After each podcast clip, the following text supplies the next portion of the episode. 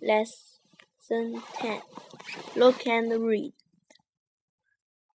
I have five silkworms. Thursday, 19th May. I have five silkworms. They are small and white. They have many legs.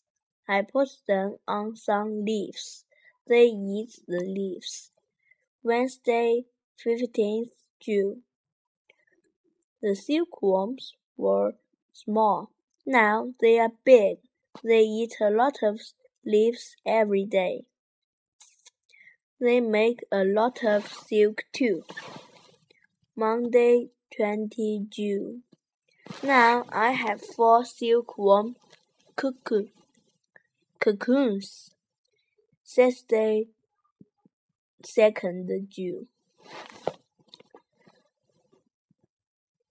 The cocoons open. Five moths come out.